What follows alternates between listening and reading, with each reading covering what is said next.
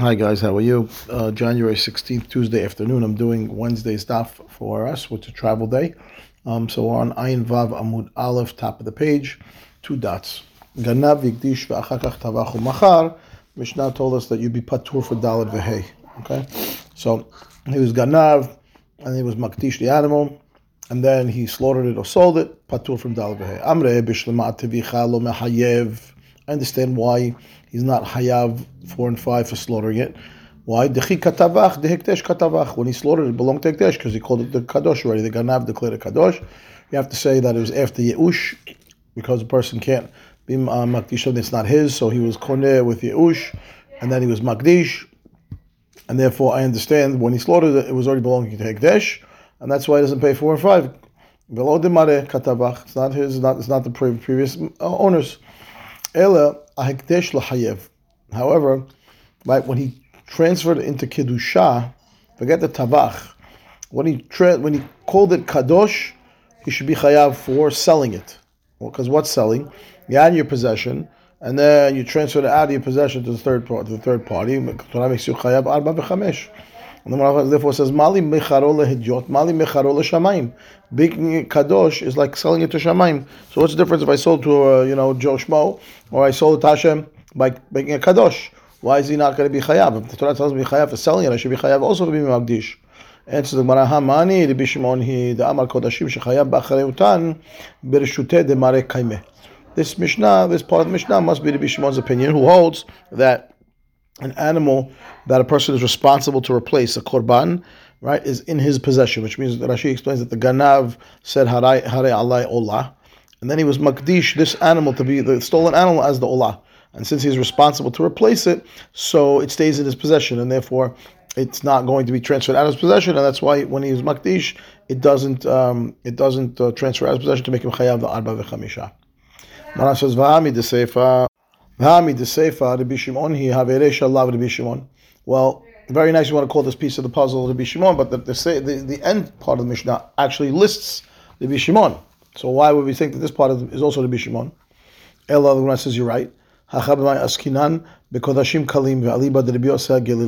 Must be this part of the Mishnah that says that he was uh, ganav v'ikdish the reason why you don't pay arba v'chamisha is because you didn't transfer out of your possession on the when you were it didn't come out of your possession. Why? Because it must be it was makdisha l'shem kodashim kalim, and it's the opinion of Rabbi Yosef Gilili. So he called it a shlamim, let's say, right? And what is the opinion of Rabbi Yosef amar kodashim kalim mamon balimhu ubereshute. It belongs to the owner and it's still in his possession, and therefore we never left the possession of the ganav to say, oh, it's similar to a sale. It's not similar to a sale. Says the oh. Okay, aval mai mishalem tashlume arba'a v'chamisha. So you're saying that because he called it uh, shlamim, that's why the Mishnah says you don't pay four and five. But had he called it an olah, which is koche kodashim, um, every, even Rabbi Yosegel agrees that that's mamun um, gavoa, belongs to shamayim. Would he say then that you have to pay four and five? If that's true, adatani resha ganav v'tavach ve'achakach higdish Meshalem Tashlume Arba'a. The Reisha of the Mishnah, if you remember, said he stole and he slaughtered and then he was Makdish, so you do pay four and five. And then it came to our case where he was he was Ganav and then Makdish and then slaughtered, so you don't pay four and five. So if what you're saying is true, is that there's a distinction in the kind of Kiddusha that you call the animal. So what the Mishnah should have done is says, Liflog vilit Excuse me. בקודשים קלים, אבל בקודשי קודשים משלם תשלומי ארבעה וחמישה, right? And why do you have to switch the order of what happened when he slaughtered it before he was before he was makdish, after he was makdish? Just stay in one case and tell you when he called it kodashim kalim, he doesn't pay four and five, and when he said kodesh kodashim, he does pay four and five. Ela leolam, you rather you have to say loshna kodesh kodashim veloshna kodashim kalim. Makes no difference. Udikash alach mali mecharo lehejot mali mecharo leshamayim.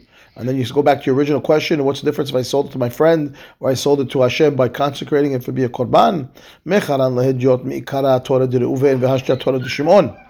Shamayim miikara Torah de Reuven Torah. When I sold it to my friend, it was my ox and Reuven, and now it belongs to Shimon. So it's called Shimon ox. It went from Reuven's ox to Shimon's ox. But when I am makdish something, I have my ox, which again, my, me being the ganav, it's an Reuven, and it's called the Reuven's ox and now after as makdishit, I just say that it's Reuven's ox that's a korban. It's Reuven's korban. It's still called by the Reuven. And therefore, it doesn't lose its name. It's never really transferred out of possession, and that's why you don't pay arba v'chamisha because it's not comparable to a sale where it totally leaves your possession. Two dots. Next, Shimon Amar v'chuleh. So Rabbi Shimon told us in the Mishnah. Go back and look at the Mishnah. What Rabbi Shimon's exact words were in the Mishnah. Um, Rabbi Shimon says.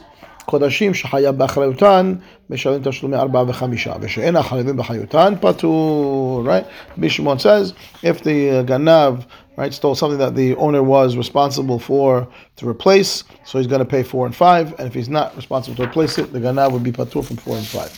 Says the Gemara, Amre nihi desavar Rabbi Shimon, mali mecharo lehedyot, mali mecharo leshamayim. I could get it that Rabbi Shimon makes no distinction, right? Considering that once a transfer out of possession, it doesn't matter, make a difference if it's a, to a regular person or to the shamayim. But his svara is backwards. Why? Kodashim shehayav ba'achrayutan patur. The akati lo nafak mirshuteh. Right, the one that he needs to replace, we should say, is, is the one that he's going to be patur from paying behe, because that since he needs to replace it, it really is still in his possession. Kodashim she'eno chayav ba'achrayutan, when he clothed those kadosh and he's not responsible to replace them, chayav, then he should be obligated to pay four and five. Why? The mafkele mereshute, because it's out of his possession, because he doesn't need to replace them anymore.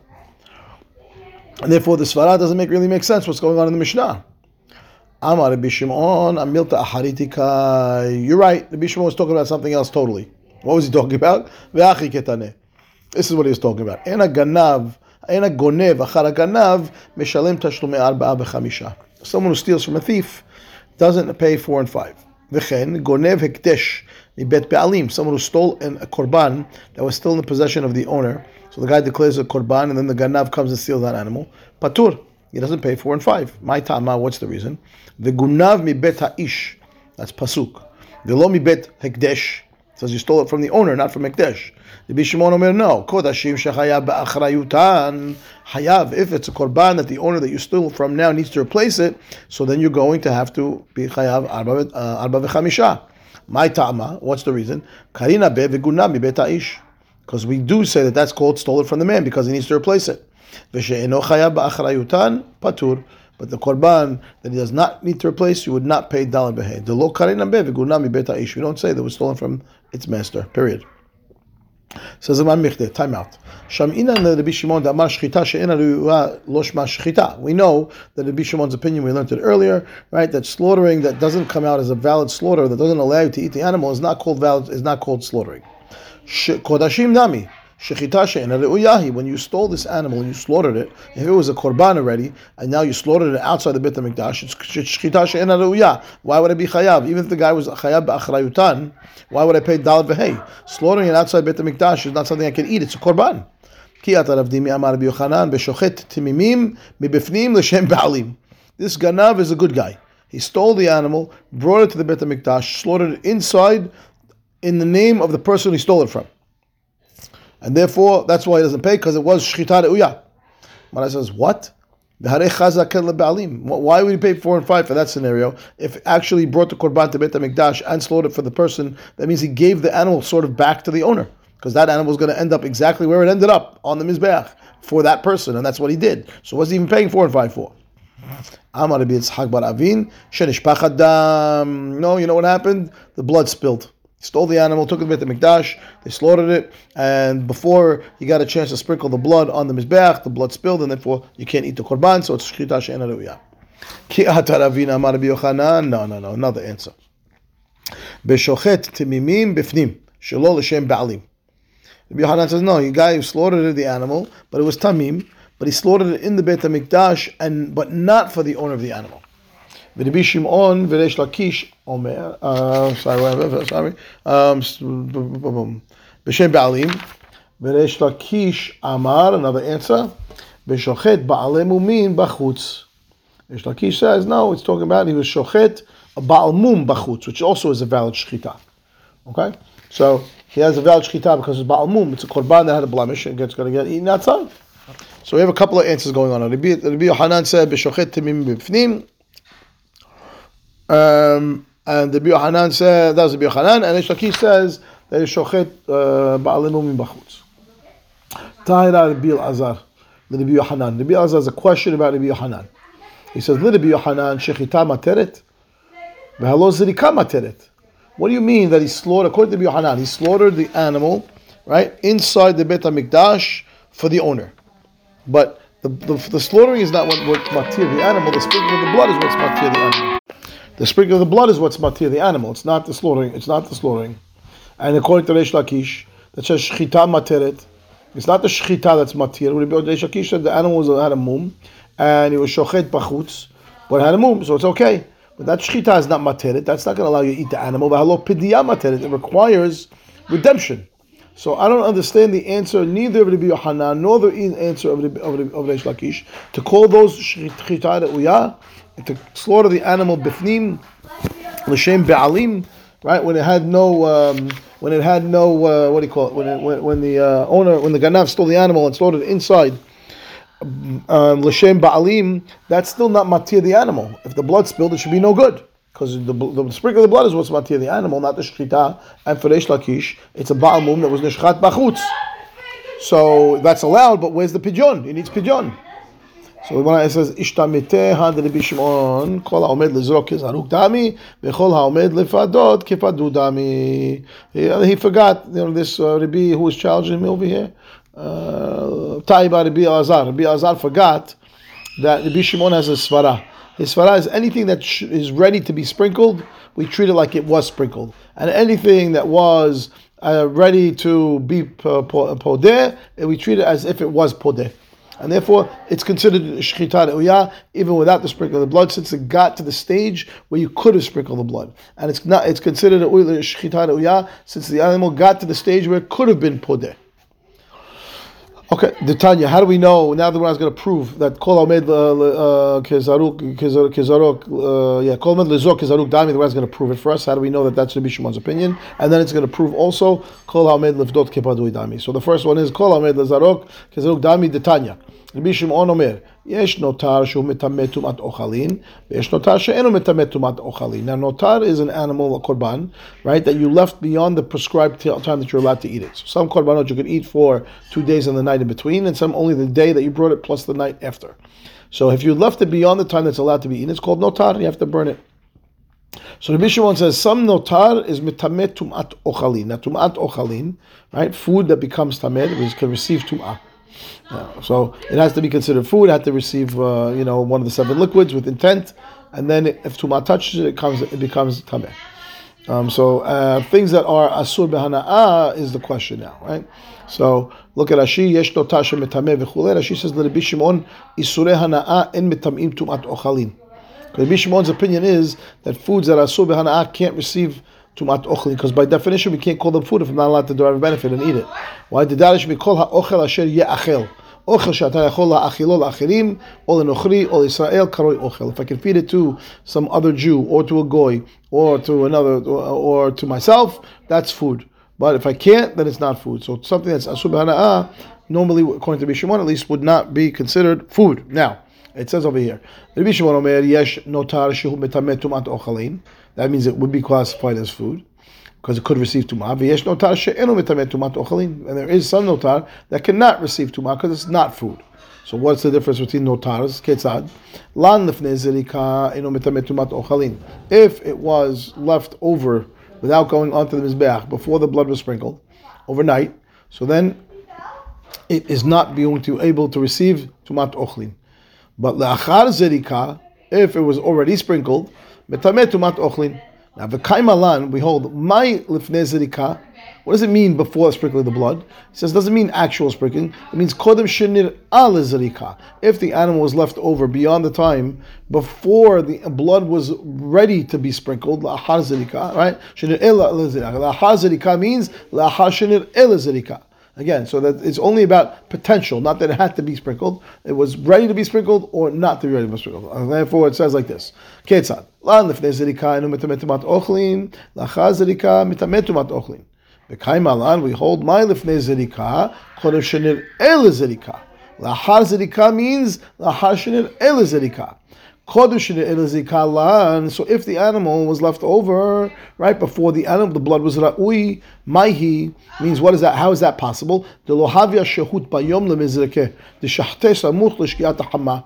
Right, I slaughtered it too close to the sunset, and therefore I was didn't have a chance, and have time left after the shechita to sprinkle the blood, and therefore it's eno mitamet tumat ochlin, and therefore that's going to be not not going to be considered food. Le'achar shenir'ah lizrika lan after it was ra'ui, right, to have sprinkled blood sprinkled, it had it had lina. The havya shahut bayom lemizreke metamat tumat ochlin right? Even though I didn't sprinkle the blood, it could still have tumat ochli. Now, how could it be if the food is not? I had shchita, and I didn't sprinkle the blood. So how could how could you call that food? I thought Rabbi Shimon holds shchita she'enu losh shchita, and I can't eat this without sprinkling. Alma, the fact that he said that it does receive tumat ochlin, you have to say that he says kol ha'omed lizrok kizaruk dami. V'chol ha'omed lifdot kipadu dami is coming from another source in a minute. So kol ha'omed lizrok kizaruk dami. Why? since I had time in the day to sprinkle the blood, even though I didn't sprinkle the blood, the food can receive tumah.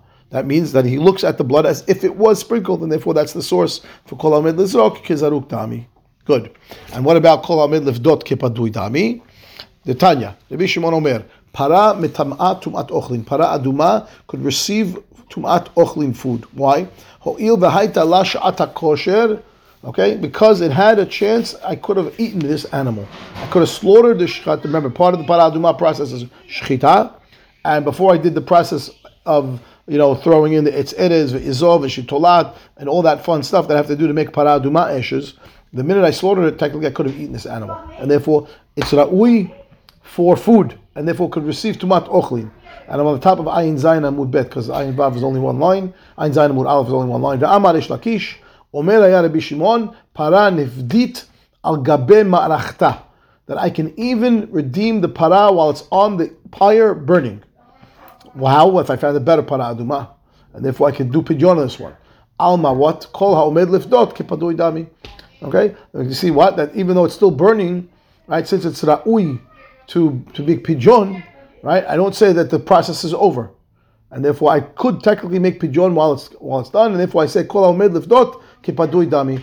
Okay, we stop right here. Baruch Adonai Leolam Amen Amen Amen, and we'll pick up on uh, Thursday morning at 7:45 Punta Cana time. Okay, y'all have a great trip, everybody. Safe travels. All the best. Bye.